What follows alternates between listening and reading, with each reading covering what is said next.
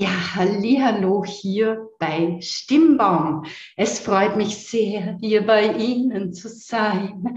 Wie immer meine Begrüßung aus meinem neuen Musical Paparazzi. Und ihr seht, ich bin heute nicht alleine, sondern ich habe die Jessica mit eingeladen. Eine tolle Speakerin, wie ich gehört habe. Jessica, wer bist du? Was machst du? Ja, vielen, vielen lieben Dank, Angela, dass ich hier sein darf. Äh, mega cool. Mal wieder auf der virtuellen Bühne. Total schön. Äh, so können wir uns auch natürlich länderübergreifend unterhalten. Das finde ich immer sehr, sehr spannend. Also, hallo, äh, hallo erstmal an alle da draußen. Ja, wie du, äh, wie du schon gesagt hast, mein Name ist Jessica. Ich bin Business-Mentorin, Speakerin und ähm, manchmal sage ich jetzt auch noch dazu Autorin, weil ich vor kurzem mal ein Buch geschrieben habe. Aber äh, das Wichtigere ist äh, in allererster Linie Mensch, ja. Mensch wie du und ich. Und das ist einfach so das Schöne, was uns ja auch verbindet. Äh, deswegen möchte ich da gar keine Distanz schaffen, auch wenn wir heute sehr viel über das Speaking sprechen werden, worauf ich mich schon sehr freue. Ja, ich freue mich auch schon sehr drauf. Wo bist du daheim, weil du sagst länderübergreifend? Von mir weiß ja jeder und hört auch jeder, dass ich in Österreich bin. Wo bist du? ähm, ja, genau, bei mir hört man es auf den ersten Blick vielleicht nicht, aber klar, durch die deutsche Sprache, ich komme aus Deutschland. Ich wohne tatsächlich in der Mitte, 30 Minuten entfernt von Frankfurt am Main.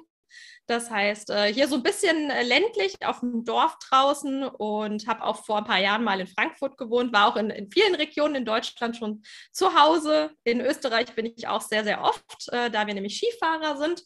Das heißt, da kommen wir dann immer rüber in die Berge und ansonsten irgendwie gefühlt auch überall in der Welt zu Hause. Ich war schon in ganz vielen Ländern und auch schon längere Aufenthalte gehabt oder auch vor Ort dann gearbeitet. Also von daher habe ich gar nicht so die, die klassische Heimat. Cool. Da muss die Skifahrerin Angela natürlich gleich fragen, was ist dein Lieblingsskigebiet in Österreich?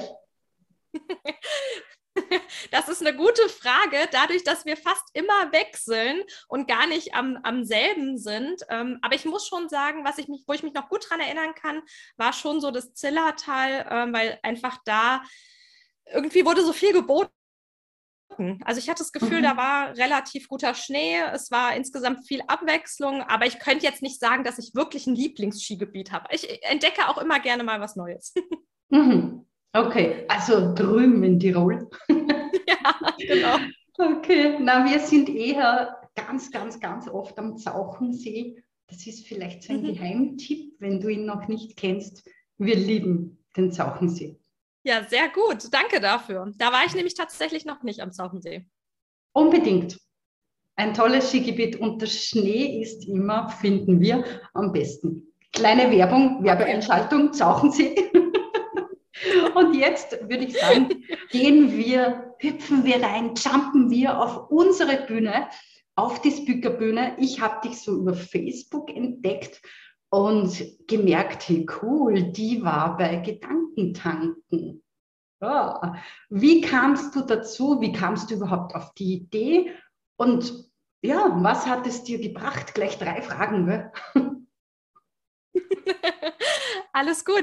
Ähm, tatsächlich interessant ist, dass ich mich vor über sechs Jahren selbstständig gemacht habe und damals noch in der Finanzbranche tätig war. Also ich habe wirklich Finanzberatung gemacht, sehr eng am Kunden gearbeitet und dann bin ich immer mehr nochmal mit dieser Persönlichkeitsentwicklungsbranche in Berührung gekommen. Das hatte ich vorher schon gemacht, aber noch nicht so intensiv. Und auf einmal äh, waren da Menschen, die standen auf der Bühne und haben was erzählt. Und dann dachte ich mir so, okay, das war jetzt aber kein Training, das war irgendwie auch kein Vortrag. Und dann hieß es, äh, ja, ich bin Speaker. Und dann habe ich mir gedacht, hey, wie Speaker? Kenne ich nur als Lautsprecher. Äh, erzähl doch mal. und dann haben die gesagt, ja, das ist ein eigenes Berufsbild, das machen sie schon seit mehreren Jahren. Und dann habe ich mir gedacht, das ist ja genau mein Ding. Äh, und ich habe noch nie davon gehört gehabt. Und dann fand ich das so faszinierend, weil ich einfach gerne auf der Bühne stehe. Ich spreche gerne zu Menschen. Also im Gegensatz vielleicht zu dir, wenn du zuschaust, äh, du hast da vielleicht noch ein bisschen Hemmung oder sagst, oh Gott, äh, vor so vielen Menschen reden. Ja, und ich fand das total klasse. Und dann habe ich gesagt, den Weg, den will ich gehen. Und dann habe ich auch wirklich nochmal neu gegründet. Also ich habe dann nochmal, äh, habe meine Kunden in gute Hände abgegeben und habe gesagt, naja, nicht nur, weil ich Speakerin werden wollte, sondern auch, weil ich Menschen wirklich begleiten wollte in ihren, ein bisschen auch in ihren Problemen, wie kommen sie da raus? Mhm. Und ähm, das hatte natürlich auch mit diesen Geldglaubenssätzen zu tun. Und dann bin ich wirklich auch Business-Mentorin geworden. Also ich habe verschiedene Coaching-Ausbildungen gemacht. Und dann habe ich gesagt, okay, ich möchte aber auch professionelle Speakerin werden. Und äh, was bietet sich an, als bei den Besten zu lernen? Und das ist nun mal äh, Gedankentanken. Sie sind damit groß geworden. Jetzt mittlerweile gibt es ja auch ganz viele andere sehr gute Speaker-Ausbildungen.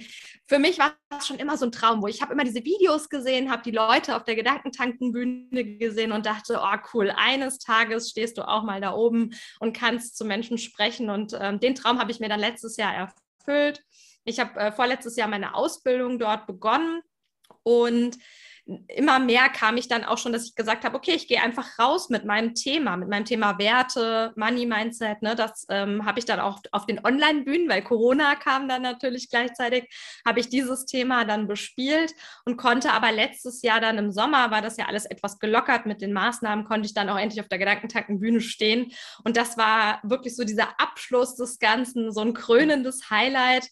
Und es ist auch so, es hat mir nochmal so einen richtigen Push gegeben und auch ganz viel Sicherheit, dass ich genau das machen will. Natürlich war ich mega nervös, ja, kann man sich ja vorstellen, weil das wird auch aufgezeichnet. Man weiß, danach wird es bei YouTube eingestellt und dann sehen sich das Tausende von Menschen an und so. Also das war schon echt richtig aufregend. Mhm. Und ich, also ich bereue es auf gar keinen Fall. Ähm, so, ich sage jetzt mal, das ist auch eine sehr hochpreisige Ausbildung gewesen, die ich da gemacht habe. Ähm, deswegen habe ich auch schon gesagt, also wenn du dich dafür interessierst, wenn du auf die Bühne möchtest, es gibt auch richtig gute andere Angebote, die man da annehmen kann. Aber vielleicht auch schon so als kleiner Tipp, die Speaker-Ausbildung ist nochmal so dieses, eine gewisse Professionalität obendrauf zu setzen, ne? weil ich ja auch wusste, ich möchte auch mal bei Unternehmen sprechen, ich möchte auch von Unternehmen gebucht werden. Wenn du aber sagst, ich habe da auch Bock drauf, einfach vor Menschen zu sprechen, dann mach das, ja. Also das ist schon mal so ein kleiner Tipp am Rande. Dafür muss man jetzt nicht eine Ausbildung gemacht haben, weil du transportierst ja auch Gefühle, du hast vielleicht Ideen, du hast auch so ein Herzensthema wie ich, über das du gerne sprechen möchtest. Und dann mach das auf jeden Fall schon, ja. Also es macht natürlich Sinn, wenn du sagst, ich möchte das nochmal auf so ein gewisses Level heben, so eine gewisse Professionalität, möchte wissen, wie transportiere ich Geschichten am besten, ne, welche Struktur brauchst da, eine gewisse Dramaturgie Dramaturgie, wie wir das aus dem Theater kennen. Äh, da, sowas habe ich halt alles in dieser Ausbildung gelernt. Natürlich auch nochmal Stimme einsetzen. Ne? Wie spreche ich? Spreche ich laut, leise, sanft? Oder haue ich es jetzt mal voll raus und ich habe eure volle Aufmerksamkeit? also solche Dinge ähm, lernt man dann natürlich in einer Speaker-Ausbildung, ja. Also von daher vielleicht erstmal so der kurze Umriss, wie ich dazu gekommen bin. so ein mini kurzer Umriss-Vortrag von fünf Minuten. sehr cool, sehr cool, sehr cool. Das heißt, dein Thema ist Money Mindset.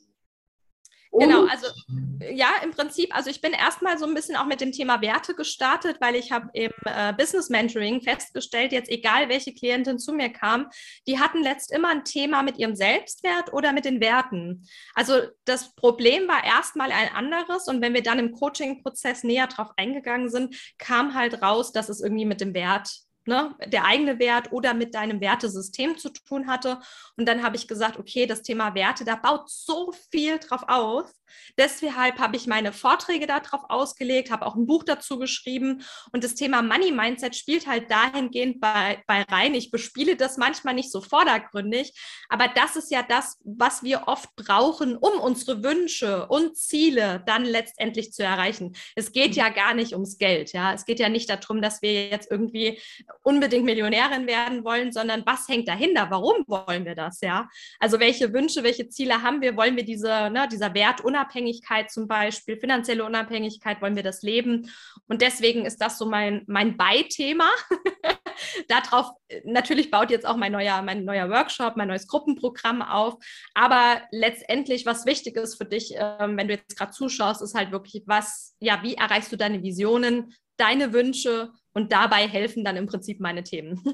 Mhm. Sehr schön. Kann man sich, glaube ich, was darunter vorstellen. Finde ich sehr klasse. Wie lässt sich denn jetzt dein Mentoring mit dem Speaking vereinen? Ich meine, jetzt sind wir gerade wieder, Gott sei Dank, auf Bühnen unterwegs. Wir dürfen wieder. Wie, wie viel Prozent schätzt du jetzt ein, ist bei dir jetzt Speaking und wie viel Prozent ist Coaching, Training, Webinare geben, Workshops? Also das kommt ein wenig darauf an, wie wir das Ganze definieren, weil rein mhm. theoretisch ist das, was wir jetzt ja gerade machen, auch Speaking. Ja, das heißt, sobald ich aus dem Haus rausgehe oder sobald ich hier auf die Internetseite gehe und zeige mich, dann ist es ja auch eine Bühne. Ja, wir brauchen ja gar nicht diese klassische Bühne in dem Sinne, sondern dein Wohnzimmer kann ja auch deine Bühne sein. Wenn ich es von dieser Seite betrachte, dann würde ich sagen, ist es so schon fast 80 Prozent Speaking und 20 Prozent Mentoring. Wenn ich aber natürlich jetzt mal von den öffentlichen, vielleicht auch bezahlten Auftritten ausgehe oder wo ich wirklich sage, das mache ich jetzt, wo ich eine richtige Keynote ähm, raushaue, dann wäre es vielleicht eher umgekehrt. Dann ist das vielleicht so 20 Prozent und 80 Prozent ist dann dieses ganze Mentoring-Arbeit. Äh, also es kommt so ein bisschen drauf an, aus welcher Sichtweise wir das Ganze betrachten und äh, welche Bühne wir tatsächlich zur Hand nehmen. Mhm. Ja, ist eh klar. Ja. Cool. Und wo darf man dich als nächstes sehen? Auf einer richtigen Live-Bühne? Ja, die richtige Live-Bühne, die findet jetzt Anfang Juni statt. Ich glaube, der 4. und der 5. Juni ist es in Köln. Da bin ich bei dem Me2We-Kongress dabei. Der findet auch, äh, ich glaube, in verschiedenen Orten statt. Also der war jetzt schon in Frankfurt, dann im Mai ist er noch im, in Berlin und ich bin dann im Juni in Köln dabei. Das ist nicht so weit weg von mir. Da äh, sind unter anderem zum Beispiel auch Hermann und Kerstin Scherer dabei. Da freue ich mich schon sehr drauf. Also so ein bisschen die Größen auch in der Speaking-Branche. Äh, ich weiß nicht, wie bekannt sie in Österreich sind, aber ich glaube, Hermann Hermann Scherer, den kennt man mittlerweile auch in Österreich gut. Oder zumindest, wenn man sich mit der Speaking-Branche beschäftigt, dann weiß man, das sind schon, das sind schon Kaliber. Genau, also wenn man sich in den Social Medien bewegt, dann kommt man über den Hermann eigentlich nicht, also kommt man an den Hermann nicht mehr vorbei. Ja. Er ist omnipräsent. Sehr cool. Ja. Hört sich nach einem tollen Event an. Das heißt, du wirst eine Keynote auch jetzt wieder mal in die Tiefe gehen. Wie schaut das aus, wenn du eine so eine Anfrage bekommst? Wie lang wird die Keynote sein? Was kriegst du da vorgegeben? Mhm. Also die äh, Zeit für so einen äh, Keynote-Slot, die ist in der Regel immer vorgegeben. So eine klassische Kurz-Keynote äh, ist ungefähr so 20 Minuten. Alles, was da drunter ist, ich sage jetzt mal unter 10 Minuten, ist dann eher so ein Impulsvortrag. Das gab es jetzt mehr in der Zeit bei den On Online-Kongressen. Die wollten wirklich mal so fünf Minuten auch haben. Das war tatsächlich schwieriger als so eine 20 Minuten oder eine Stunde. Ne? In einer Stunde kann ich viel mehr Inhalt reinpacken, aber die Kunst ist es wirklich, das natürlich auch noch mal in einen kürzeren Zeitraum zu transportieren, weil in, selbst in 20 Minuten, ähm, du hast im Prinzip drei Themenblöcke, die du irgendwie bespielst. Äh, du musst da die Dramaturgie reinbringen. Das ist gar nicht so einfach, dann auch die Aufmerksamkeitsspanne zu halten. Aber das ist in der Regel, die Zeit ist vorgegeben. Das Thema kann auch vorgegeben sein, also dass man zum Beispiel nach einem Thema Thema gebucht wird. Ja, mhm. also ich biete natürlich jetzt kein ähm, Change Management Thema oder sowas an. Ja, also wenn die Leute, die mich jetzt zum Beispiel haben wollen oder buchen, die wissen dann schon, ah, okay, die hat ein Buch geschrieben zu Werten. Das heißt, da können wir irgendwie was mit Werten, mit Selbstwert, Wertewandel vielleicht. Das ist für Unternehmen auch total interessant. Oder halt natürlich klar zum Thema Finanzen. Warum auch nicht? Ähm, wir sagen ja immer klassisch, über Geld spricht man nicht. Ich sage, über Geld spricht man doch. das kann natürlich dann auch mal ein bisschen was Provokantes sein. Also letztes, letzten Endes wird's, äh, ist es eine Kooperation und der Auftraggeber gibt gibt natürlich vor, was er gerne hätte, aber dementsprechend sucht er sich ja auch die Kunden. Bei mhm. dem Me2We-Kongress ist es natürlich so, wir sind jetzt viele verschiedene hm, ich würde fast sagen, aus einer ähnlichen Branche. Und da geht es wirklich um Themen, die dich einfach weiterbringen. Ja, also wirklich um dieses Persönlichkeitsentwicklungsthema. Und da darf natürlich jeder das, also mir sind die Inhalte nicht vorgegeben. Das heißt, ich könnte jetzt eine bestehende Keynote nehmen, die ich schon mal geschrieben habe, die ich vielleicht zum Beispiel bei Gedankentanken gebracht habe. Aber es wird auf jeden Fall eine neue Keynote geben, ganz klar. Weil letztes Jahr lag mein Fokus auf Gründerinnen, dieses Jahr liegt er bei Unternehmerinnen. Mhm. Und das ist ja schon nochmal ein Unterschied. Das heißt, da darf ich dann auch meine Keynote einfach nochmal anpassen. Ich habe sie auch noch nicht fertig geschrieben. Hast ja noch ein bisschen Zeit. Ist ja nicht so. Genau. Also auch wieder ein wichtiges Learning für unsere Zuhörer. Man passt die Keynote dem Zielpublikum an so ein bisschen wie eine Sales-Page, würde ich sagen, oder? Ja, auf jeden Fall, genau. Also das macht schon Sinn, einfach zu wissen, wer sitzt da auch vor mir, dementsprechend das Ganze da nochmal ein bisschen anzupassen. Ich weiß, viele haben auch eine fertige Keynote, die sie dann immer mal wieder bespielen. Macht ja auch Sinn, weil es ist sehr, sehr viel Arbeit, die man da reinsteckt. Und äh, die Zeit, die da reinfließt, das ist ja auch Geld. Ne? Deswegen ist es schon gut, wenn man die dann auch mehrfach mal vortragen kann. Aber ich bin auch so ein Fan einfach davon, wenn mich vielleicht schon mal jemand gesehen hat, der möchte auch gerne mal was Neues hören. Deswegen äh, gibt es dann auch natürlich noch mal ein bisschen äh, eine angepasste Version. Weil ich immer als Stimmtrainerin predige, Vorbereitung ist wichtig und vergiss nicht auf die Vorbereitung. Wie ist das eigentlich bei dir mit einer Keynote? Schreibst du dir die zuerst wortwörtlich auf? Nimmst du dich dann selber auf? Wie, wie studierst du die Keynote ein? Ja, also äh, bei mir ist es tatsächlich so, Manchmal schreibe ich sie komplett vor, manchmal mache ich mir aber auch nur Stichpunkte. Also es ist auch da wieder so ein bisschen unterschiedlich. Ich bin schon eher der freiere Typ. Also ich bin nicht so ganz die, die das komplett auswendig lernt, aber ich mache mir auf jeden Fall eine Struktur. Das ist super, mhm. super wichtig, ähm, auch für dich, wenn du zuschaust, wenn du noch nicht auf der Bühne warst, weil du musst dir vorstellen, in dem Moment, du bist super nervös, du bist super aufgeregt, immer wieder, ja, weil es ist dir einfach wichtig, dass du eine gute Keynote ablieferst und dann hast wenn du eine gewisse Struktur verinnerlicht hast und du kommst mal raus, weißt du, wo du wieder einsteigen kannst.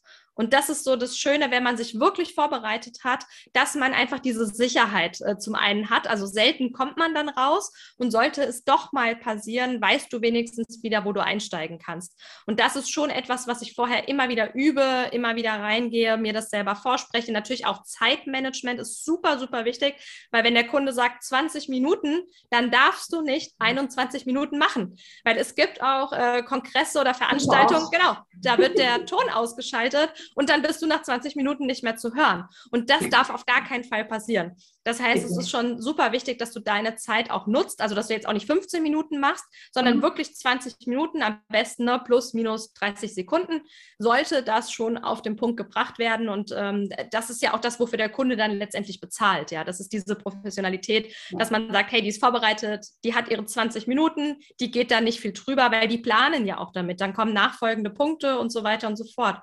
Und das ist auch natürlich was, ähm, ich spreche das vorab, äh, ich sage jetzt mal von meiner Familie natürlich mal, äh, ne, da hole ich mir da schon mal Feedback. Ich nehme das aber auch auf. Also ich mache wirklich auch Videoanalysen, zu gucken, ja. wie wirke ich, äh, wie ist meine Körperhaltung dazu, ist die intuitiv richtig, muss ich was anpassen? Und das war natürlich schon was, was mir in der Vergangenheit viel geholfen hat so dass ich heute jetzt einfach viel freier sprechen kann, ohne die ganze Zeit, ähm, äh, äh, ähm, äh, äh warte mal, äh, ähm, das will ja keiner, so, ne? Genau.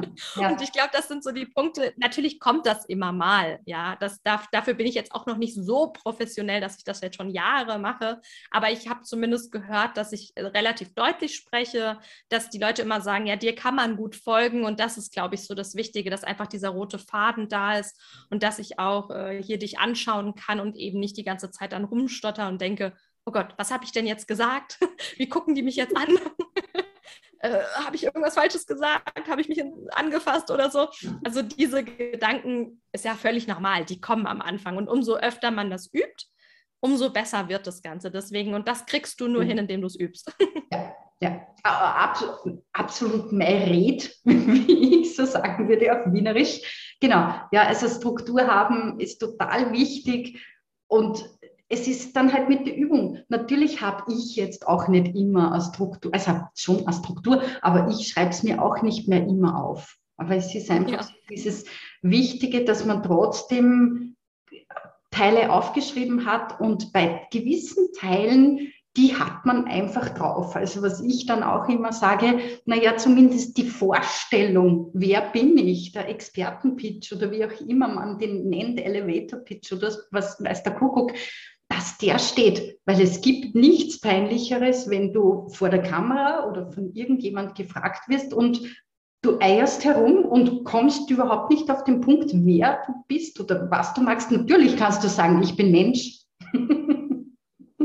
Aber es beschreibt eben nicht dein Business. Also ich glaube, da unterstützt du mich auch, dass du auch, hast du gewisse, also gewisse Punkte in deiner Keynote, die du dann, so Fixpunkte, die du dann immer gleich lässt und die dann immer wieder vorkommen, die du auswendig kannst zum Beispiel?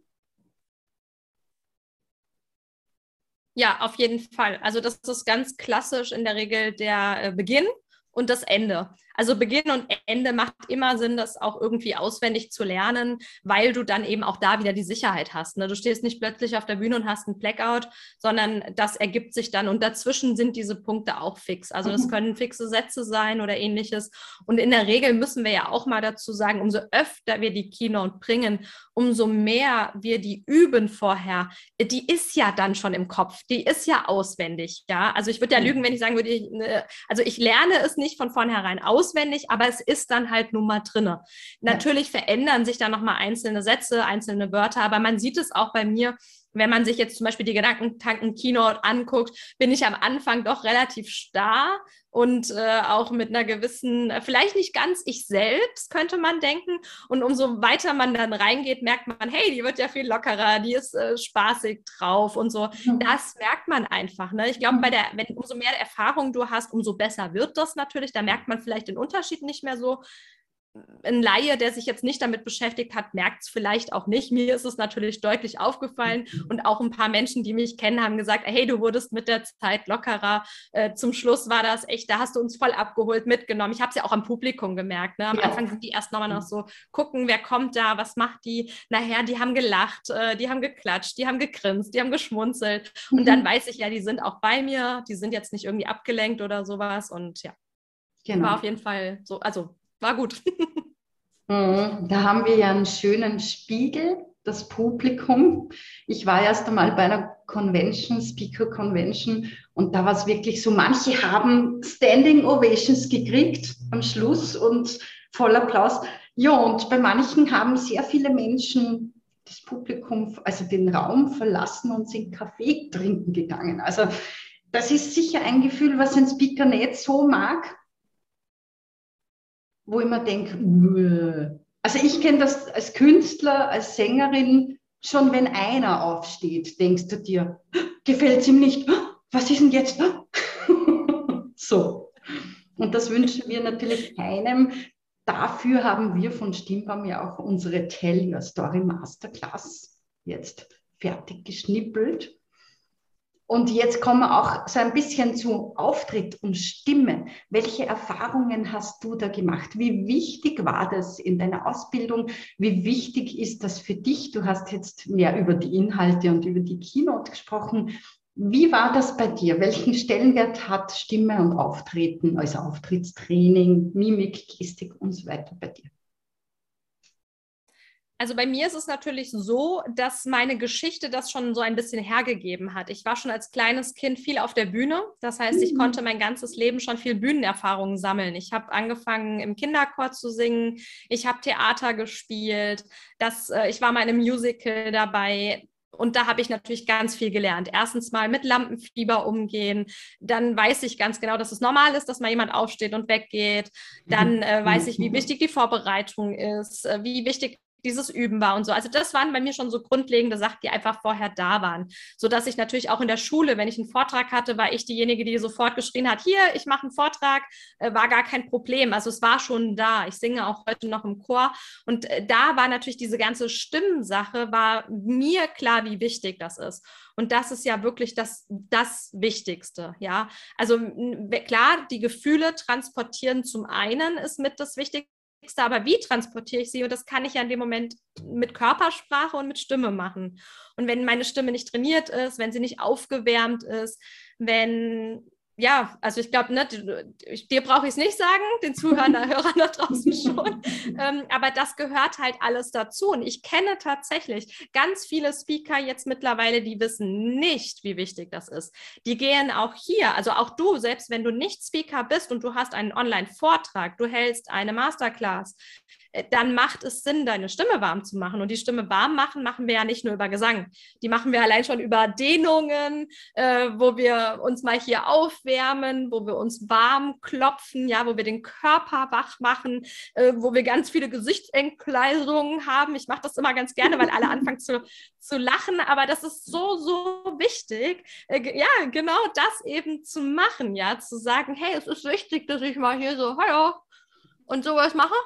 Und das habe ich jetzt auch vor unserem Gespräch gemacht. Ja, ich habe auch hier neben, ich weiß nicht, ob äh, du kennst es bestimmt, so einen Lachsvox-Schlauch, ja. ähm, wo man dann äh, genau seine, ähm, sein Zwerchfell trainieren kann, wo man das alles so locker macht, dass man einfach eine schöne Stimme hat und dann natürlich diese Tonalitäten, klar, das auch nochmal mit reinzubekommen, sich wirklich mal zu trauen, laut zu sein, leise zu sein, in sich reinzufühlen, zu spüren, wie fühlt sich das an.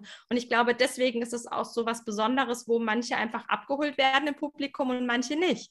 Weil die einen haben sich vielleicht besser vorbereitet als die anderen. Es kann ja sein, dass du auch eine super Keynote machst, aber wenn du halt nicht vorbereitet bist, wenn du nicht in Stimmung bist, wenn du deine Stimme nicht warm gemacht hast, kann das schon dazu führen, dass du die Menschen eben nicht abholst. Mhm. Oder wenn du dich auch langfristig nicht vorbereitet hast, sage ich immer, nämlich zum Beispiel durch ein Stimmtraining. Weil wenn ich die Stimmlagen, wenn ich das gar nicht ansteuern kann, wenn ich einfach nur eine Tonlage habe, dann habe ich ja gar nicht die Möglichkeit. Das finde ich immer so wichtig auch zu wissen. Es geht nicht nur um die unmittelbare Vorbereitung, sondern auch um die langfristige. Welches Ziel habe ich? Wo will ich hin? Möchte ich Menschen begeistern und verzaubern? Genau. mit dem Bann ziehen, mit ihnen spielen, dann ja.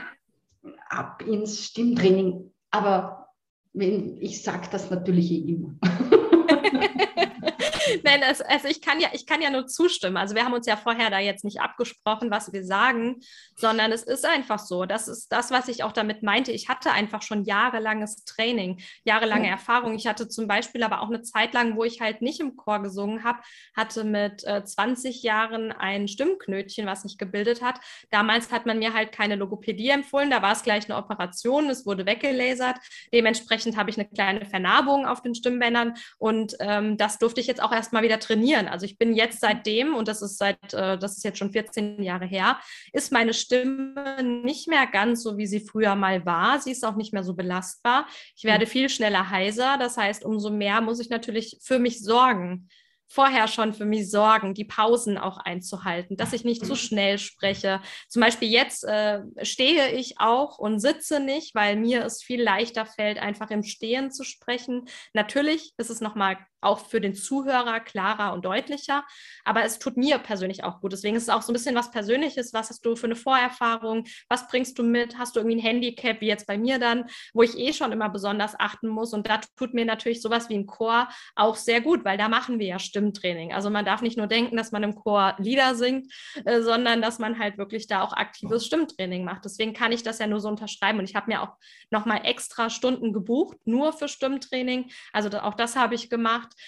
Mir war aber auch klar, wie wichtig das wirklich ist. Und deswegen, glaube ich, konnte ich auch sagen, ich investiere dafür Geld, weil ich möchte ja wirklich auch äh, A, gesund äh, bleiben und leben, aber auch bei meinen Zuhörern ankommen. Mhm. Deswegen kann ich es nur empfehlen.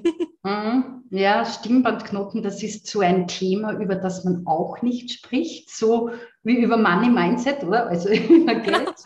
Ich habe da auch eine Stimmbaum-Podcast-Folge einmal dazu aufgenommen, wie das ist mit Stimmbandknoten, wann sie entstehen, was man tu tun kann und was man natürlich vorbeugend auch schon tun kann, dass das gleich gar nicht passiert. Denn, also ich finde das jetzt toll, so ein Erfahrungsbericht hier jetzt auch drinnen zu haben, mit dem habe ich nicht gerechnet, denn es ist wirklich so, dass man das nicht mehr wiederherstellen kann. Mhm. Wenn die, ja. der Stimmbandknoten mal da war durch Überbelastung, dann ja, kann man ihn weglesen. Gescheiter wäre wahrscheinlich gewesen, mal in eine Therapie vorher, den wegzusprechen wieder. Ja. Denn wenn da mal eine Vernarbung passiert ist, dann geht die nicht mehr weg. Hm. Ganz genau. Deswegen ja. muss, ich, muss, ich, jetzt lernen, damit umzugehen oder habe ich gelernt, sagen wir es mhm. mal so. Man würde es mir jetzt auf den ersten Blick auch wahrscheinlich nicht anmerken oder anhören. Aber natürlich, wenn ich im Training bin mit den Logopäden oder mit einer Gesangslehrerin, die hören das dann schon. Mhm. so manche Töne, die kommen dann irgendwann nur noch so leicht kratzig daraus. Ne? Das sind halt die Feinheiten. Ganz klar, der Laie in dem Sinne hört es nicht. Es ist jetzt auch gar nicht böse gemeint, aber äh, die Experten hören das dann schon. Und da ähm, ist natürlich für mich super, dass sie es hören, weil dann kann ich gucken, was kann ich tun. Sie geben mir Tipps an die Hand, wie kann ich äh, das besser machen, damit äh, ich einfach gut für mich sorge und damit es auch nicht auffällt. Mhm, mhm. Ja, was beim Singen natürlich dann nochmal extremer ist, weil es sich dann eher zeigt, wo gehen die Töne nicht mehr, wo ist genau diese Stelle, wo die, du die Narbe hast. Ja, sehr, sehr, genau. sehr interessant. Sehr cool. Hast du einen abschließenden Tipp für unser Publikum, für unser Stimmbaum-Publikum? Ja, selbstverständlich. Und das hat in erster Linie gar nichts mit der Stimme, mit dem Sprechen zu tun, sondern mit deinem Selbstwert weil das ist natürlich etwas, was du brauchst und dein Selbstwert, der ist natürlich da, aber der darf gerne erhöht werden, weil in der Regel ist es so, wenn wir in dem Alter sind, wie wir es jetzt beide sind, dann ist der Selbstwert bis dahin meistens nicht mehr so hoch, weil man hat ja sehr oft gehört, das darfst du nicht, das machst du falsch, sei mal leise, sei mal laut, mach mal so, mach mal hier, mach mal da. Das heißt, wir sind viel zu viel im Außen. Und deswegen ist das der ultimative Tipp, erstmal wieder bei dir selbst hinzugucken, wie ist dein Selbstwert, wie bewertest du dich, weil das ist natürlich etwas, was du unbewusst auf der Bühne ausstrahlst. Also du darfst noch nicht mal davon ausgehen, dass dir das selber bewusst ist, aber die anderen merken, ob dein Selbstwert hoch ist, weil wenn er das ist, dann wirkst du auch viel authentischer, weil du bist bei dir. Und wenn du deine Botschaft vermitteln willst, dann soll sie ja aus deinem Herzen und aus deinem Bauch kommen und nicht von irgendjemand anderem. Und das ist, glaube ich, so wirklich aus meiner Sicht der ultimative Tipp für sehr vieles im Leben, aber insbesondere für Speaking, weil da darfst du eine gewisse Ausstrahlung haben und die kommt halt über deinen Selbstwert. Genau. Super. Toller Tipp. Danke, Jessica, fürs Dabeisein hier bei unserem Stimmbaum Live. Sehr, sehr gerne. Ich danke auch auf jeden Fall nochmal für die Einladung. Das war sehr schön. Sehr gerne. Und wir wünschen dir natürlich alles, alles, alles Gute für dein Live-Event. Yeah. Ja. Genieße es, mit diesen Größen auf der Bühne zu stehen. Alle Beschreibungen und alle Links findest du im Kommentar unten bei diesem Video. Ich wünsche euch einen wunder, wunder, wunder, wunderschönen Tag. Ich bin Angela Kimmer von Stimmbaum und die Stimme stimmt bestimmt. Tschüss.